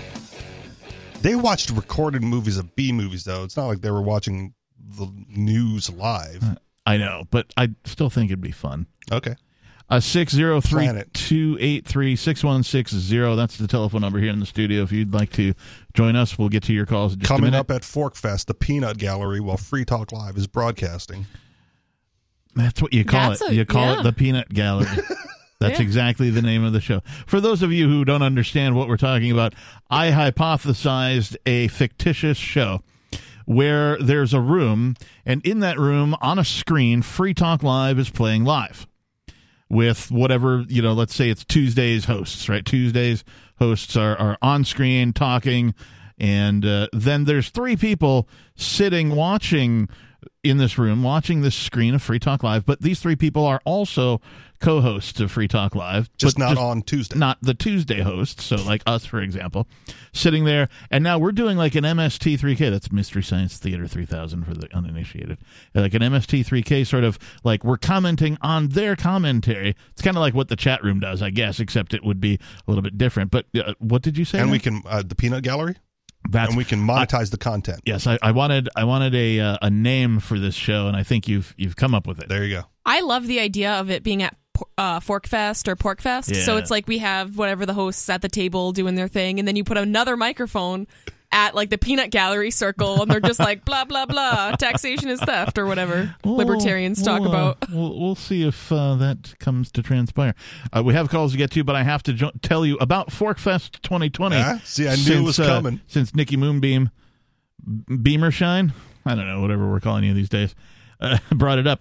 You can join liberty-minded voluntarists, anarchists, and libertarians from June 27th through July 3rd for the 6th annual Forkfest at Rogers Campground in the beautiful White Mountains of New Hampshire. Forkfest is a fork of the Porcupine Freedom Festival, which sold out for the first time in 2021. Forkfest takes place the week after Porkfest, but Forkfest is decentralized, which means there's no ticket costs and nobody's in charge. All you have to do is join the fun by reserving your camping or RV site or motel room with Rogers Campground, June 27th through July 3rd. I can't think of a better place to celebrate Independence Day than around other freedom-loving people, activists, and that type of folk in the Shire. You can find out more over at forkfest.party. That's forkfest.party, where you can connect with other attendees, find the Telegram chat, find the Matrix chat, and the Forkfest forum. Again, find all that stuff over at forkfest.party. Hope to see you there. Come and party with the captain. And Nikki, I don't think Richie is going to attend. Sorry. Yeah.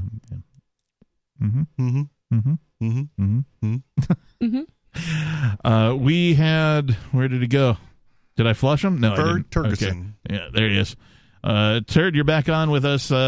So, Richie, you had asked him a question. Well, I posed a general question because it was based on what Turd had said and then also what Nikki was saying afterwards. What was the question? So, Turd Ferguson said hydroxychloroquine was overdosing, where they were prescribing overdoses of it so as to make it look bad so remdesivir could be brought to market. And then Nikki said they were overdosing people with remdesivir to make it look like COVID was bad. And my general question is, why put hydroxychloroquine out of business, right, to bring in remdesivir if you're going to do the same thing and then still not be able to get any of the, you know, the finances from it because you just put your own product out? Well, for several reasons. Well, first of all, remdesivir is only known as a treatment. It's not a vaccine, and the vaccine is where all the real money is. But let me say, hydroxychloroquine has no patent at all. Its patent's expired, so it's a generic drug. Mm-hmm. Nobody makes any money off that. It could be, I mean, this stuff can be synthesized so easily. I mean, it probably costs more to package in tin foil than it actually does to synthesize.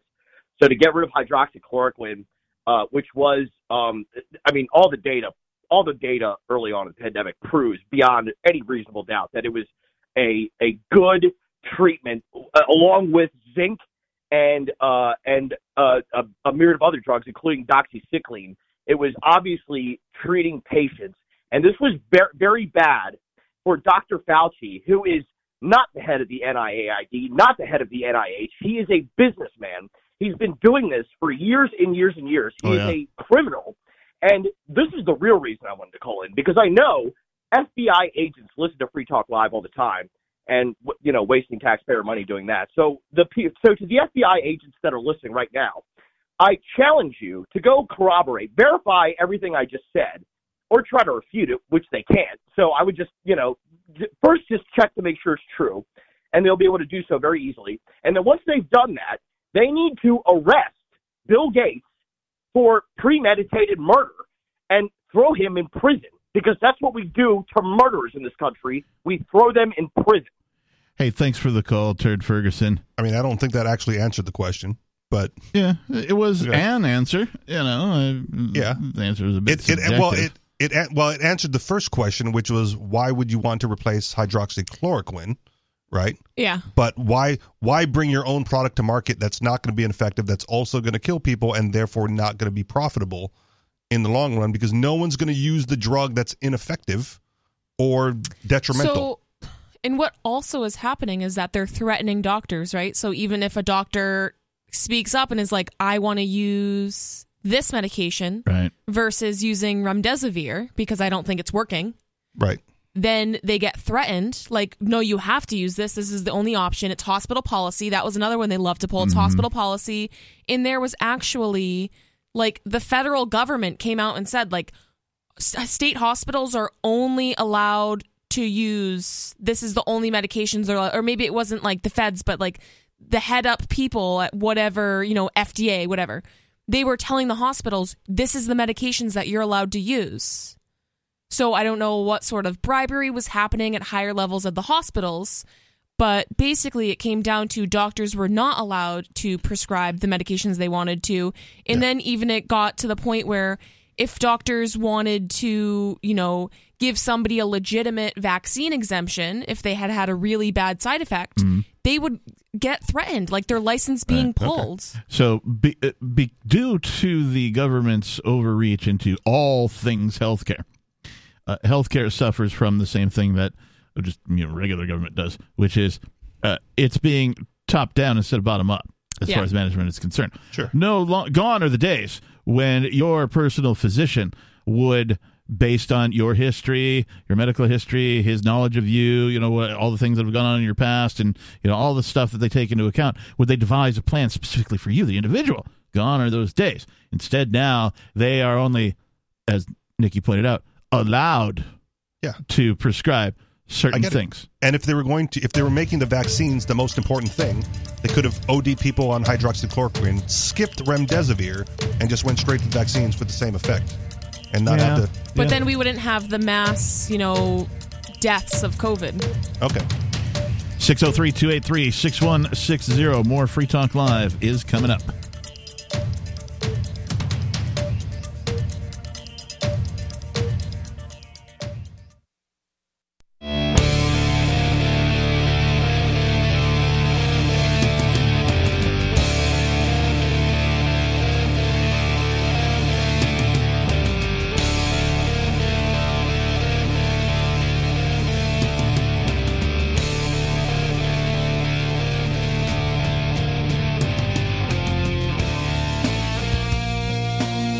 You haul 16 tons, and what do you get? Another day older and deeper in debt. That's right, Richie Rich. You win. Tell him what he's won, Nikki. A seat on Free Talk Live. Hey, all right. I was really hoping for a lifetime supply of remdesivir. The phones are packed right now. The only open line is our SIP line. You can find out more about that over at freetalklive.com. I believe sip.freetalklive.com. Let's go straight away to the calls and the fun. Let's start with Billy calling from New Mexico. Billy, you're on Free Talk Live. Good evening. I think I can maybe answer that the rest of that question for that you guys, that guy didn't answer all of it. And I think what I use, like, I never can pronounce that one drug, resveratrol or whatever. Yep. But I think the reason why they used that instead of hydroxychloroquine, he was right. Don't make no money off of it. I think Bill Gates and maybe Fauci have some part of a patent on that, so they made money. And I know personally a handful of people here in Albuquerque that were sick, went to the hospital, and then I started telling everybody, do not go to the hospital when you're sick, because they were giving them that, and they were going into renal failure. So, but, you know, they're not going to say that their drug caused, sorry, my dog is barking. Yeah. And you know, this way that they could pad their numbers. And, of course, they're not going to blame it on their drug. They're going to say, well, they died of COVID. You know, It's just like. It's such a short-term gain, though. Like, the drug is useless. And, you know, that now that, you know, like Biden said, now we got this new pill that we're going to hand out to everybody else. And basically what it is hydroxychloroquine or ivermectin. I have a theory. And they make the money because they created this drug, and now they have the patent on it. And I'm sure you guys watch TV, and all you see now is drugs after drugs. They're pushing every vaccine, everything. I'm afraid to take any prescription drug. I'm afraid they're putting crap in it. They want to, you know, because I believe that the vaccine was a population control drug. It was to kill us, wasn't to save us. They were getting almost $100,000 a death, weren't they? Yeah. Something ridiculous. Yeah. Hey, thanks for the call, Billy. We appreciate it. I have a theory, and that is that humankind in general feels better when there's, I'm going to call it a duality of choice. Right? So there's not always free choice. Sometimes you're only limited to two choices. And this is something that we see in politics, right? There's only Democrats and Republicans, and everybody else is just this, like, ignored. Wasted vote. Know, yeah. And then, you know, with other things, there's usually, like, two of a thing, right? You know, when I moved to New Hampshire, there are only two cable companies here, right? And that's one more than a lot of places. Right, yeah. But what I'm saying is, like, folks are more comfortable when there's, like, two of a thing. So my theory is that they put this drug on the market just so that there was a second drug on the market so people wouldn't be all like, you're forcing this one drug on, or there's only one choice or one, you know, that's just a theory. That seems reasonable. The short-term profit seems reasonable, I guess. Yeah. Nikki also said off air, it's just weird. I go, that's probably the best answer. Yeah. Let's move on to Robert in South Carolina. Robert, you're on Free Talk Live. Yes, hi. I just wanted to say that, you know, I respect all of these people who have done phenomenal things like this. And in the case of Bill Gates, so, you know, his, according to what I heard, his program, the Windows program that he originally presented to IBM when IBM was looking for somebody to do the PCs, and it was, according to what I heard, it wasn't the best one. But somehow he was very capable or able to somehow put it across despite the fact that his wasn't the best. He also bought it from somebody else and licensed it. And sold the license of somebody else's software. Okay. Initially. Well, I didn't know all the details. I just sat there, I heard that. And with Mark Zuckerberg, I understand that he had a couple of partners, and he convinced these two partners that the whole thing wasn't worth nearly as much as it was. And then he agreed with them to go into an agreement with him whereby they would sell their share to him at a price much, much lower than what it was. The whole thing was really worth. They agreed to it, and then he paid them, and then they discovered that it was worth much more, so they went to court, and the judge said it was too late. There's nothing they could do about it anymore. They sued him because he basically stole their idea. He was hired as a programmer to build a website similar to Facebook in college, and then didn't do the work, and then built it on the side and launched it as Facebook anyway. Okay, all right, and then with the case of Albert Einstein comes from the same area of Germany as my forefathers, and so he was a phenomenal guy as well. But in his case, his theory of general relativity, he presented it to the board, and they were going to test it out to see if it was correct. In other words, the bending of light. And they went down into the Caucasus Mountains. I believe it was during the First World War. And what happened was that the scientists were prevented from doing anything because they wouldn't let them into the exact place that they needed to go. And then later on, they wanted to test it again, I think, and then there were some clouds in the way, so they weren't able to test it again. And then in the meantime, Albert Einstein corrected it, and then they tested it and it was right. And the other thing about Albert Einstein's theory of general relativity, it was right as far as he could projected as far as his mathematics were concerned. But in the meantime, I found out from a couple of friends of mine who were fairly theoretical physicists, they said that there are going to be corrections to that, slight corrections to that over time, because there are certain subatomic particles that affect it, and he could never have known about that, but it wasn't his mistake. But it just for your general interest, that will be slightly corrected over time to reflect the effect that subatomic particles have upon the whole thing. Okay. Hey, thanks for the call. Appreciate that. Just getting a little too heady there. Informative. Yeah, dude's got a lot to say, but letting somebody ramble on for too long is bad radio. So, thank you for the call, of course. And yet here we are, still on the air. That's a great point. Yeah, it's also frowned upon to talk badly about the show that you're on. Okay, I'm just saying we tend to ramble on. What? Do we not? I mean, yeah, I do. Okay. This is true. We vamp frequently, but we're the hosts. Okay. Right? The callers are supposed to be on point. All right. I guess. I don't know. Double standard talk live. I don't know, man. People seem to like us. I try to have no standard because it helps with the callers. Right. This is why we get the rambling on. All right. So, yeah. You've been judged as too heady and too informative and too smart for the hosts. Goodbye. Yeah. The guy never pauses, right? Like, it's amazing. So I'm not trying to rip on the guy, but it's just an observation. No, and he does have a lot of good stuff to say. I mean, he's definitely well informed on several different topics, but it's a lot to take in all at once. Do you think that he saves it up? Like, he's just pent up. He's just waiting for his opportunity. I think it's probably like that all the time. It's an overinflated balloon, and as soon as you say, Robert, you're on the air, just let's go, and it all comes out at once. Verbal diarrhea. So I've mentioned this before. It's probably because having probably called into a number of other shows where you get such a limited amount of time to talk, and you're never going to get in. Yeah. Right, you speak as fast as you can to get your point out as quick as you can because you're going to get cut off in like 30 seconds anyway. Yeah. Right. We have callers that do that. Right, but you don't have to do that on this show. Yeah. Right? You can talk as slow as you want. It's always at the host's discretion. It is, but if you're entertaining, informative, and engaging, you don't have you'll get held over a segment. Yeah. And we'll keep the conversation going. True. The subjective rule is be interesting. Right. Right now, that could be entertaining.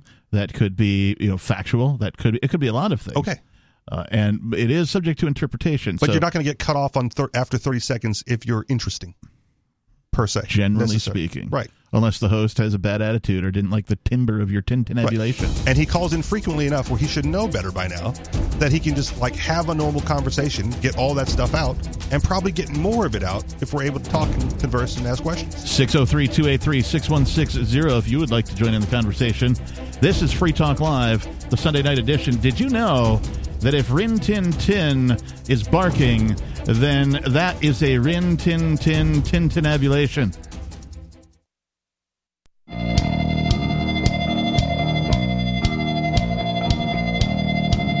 Free Talk Live.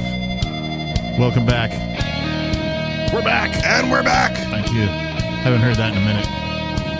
What do you got one? You got a welcome back? Not really, no. Okay, all right. I just do my dance. You just everybody watching at video.freetalklive.com. This is what you get.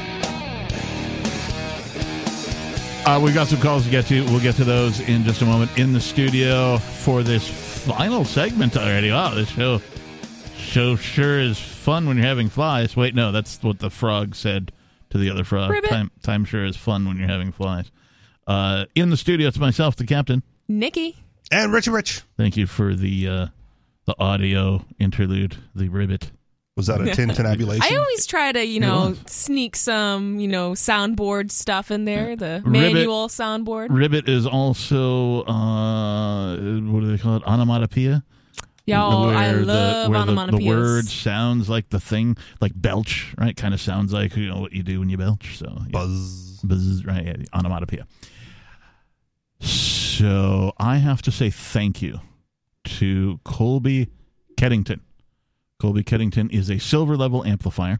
That means he contributes some money to Free Talk Live every month to our AMPS program. Advertise, market, promote, and support. This helps us get onto more radio stations and promote Free Talk Live and, the greater message of freedom. It's what we do here. And he enjoys us so much that he became a silver amplifier over at amps.freetalklive.com. I guess Colby could be a girl, too. I've never met this person. But at any rate, Colby Keddington, thank you for your contribution. Is Keddington a real first name or a last name? Who knows? That's a last name because I don't know anybody named Keddington as a first name. So, okay. Yeah. It's all, host, what do you call it? Host privilege? Discretion? Yeah. Host privilege? Wow. Really getting carried away with the first chair stuff here. Yeah. Host discretion. Yes, thank you. At any rate, if you like the show, like the host, the content we bring, and you want to help us spread the message of freedom, please consider becoming an amplifier. Amps.freetalklive.com. Thank you again, Colby Keddington. We appreciate you. Let's go to Sarah in New Mexico. Sarah, you're on Free Talk Live. Oh, yes. I just want to say that we did finish building a rapid ride. It's called the Albuquerque Rapid Ride, ARP. And by what do you mean we finished building? You were building this She's rapid part of the ride? Commune. No, we were having a lot of controversy. People fighting back and forth. People that opposed it. People that want to build it. I mean, they had about 50 town meetings about the ART. They were advertised and. People are going to throw in lawsuits, but it has been completed now. Okay, have you had a chance? Have you had a chance to ride it? Oh yeah, I rode it several times. Is it actually rapid? Yeah, it's pretty rapid. It only instead of the regular bus stops, which has frequent stops. Yeah, it just goes up maybe a quarter mile stop and another quarter mile stop and another quarter. So it is fast. When is your shift to drive it? Yeah, my experience with public transit is it usually takes somewhere around 3 times as long to get somewhere as it does if you had an automobile of your own in a city. Well, that's why I got get rid of all the automobiles, Captain, so it's only public transit. You can get there faster. Yeah, Uber already proved that false. I literally thought that she was talking about an amusement park ride at first. Oh, the rapid ride? Yeah. Yeah. Coming Sarah, to Six Flags. Sarah, do you enjoy amusement parks? Have you been on any of the rides there? Yeah, I have, but I'm older now, so I like to ride real rapid transit. I mean, transit that I could get around and grocery shop and go places and go to shopping malls. I'm not concerned about train rides and parks, museums, and I think they got things like that going around here. But hey, thanks for the call, Sarah. We're glad that you like to ride it and ride it rapid. Let's go to David in New Mexico. David, you're on Free Talk Live. Yes, you've got the name incorrect, sir. It's not the Albuquerque Rapid Ride. It's the Albuquerque Vapid Ride. Why, people vaping on it? No. Vapid. Look it up. Vapid. V-A-P-I-D. Vapid. Well, you got to tell our listeners what vapid means then, if you already know. V-A-P-E-D. It was, vaped. Yeah, well, it's rather, there are nuances to it. It'll be more fun if you look it up. V-A-P-I-D. Because I'm too dumb to explain it anyway.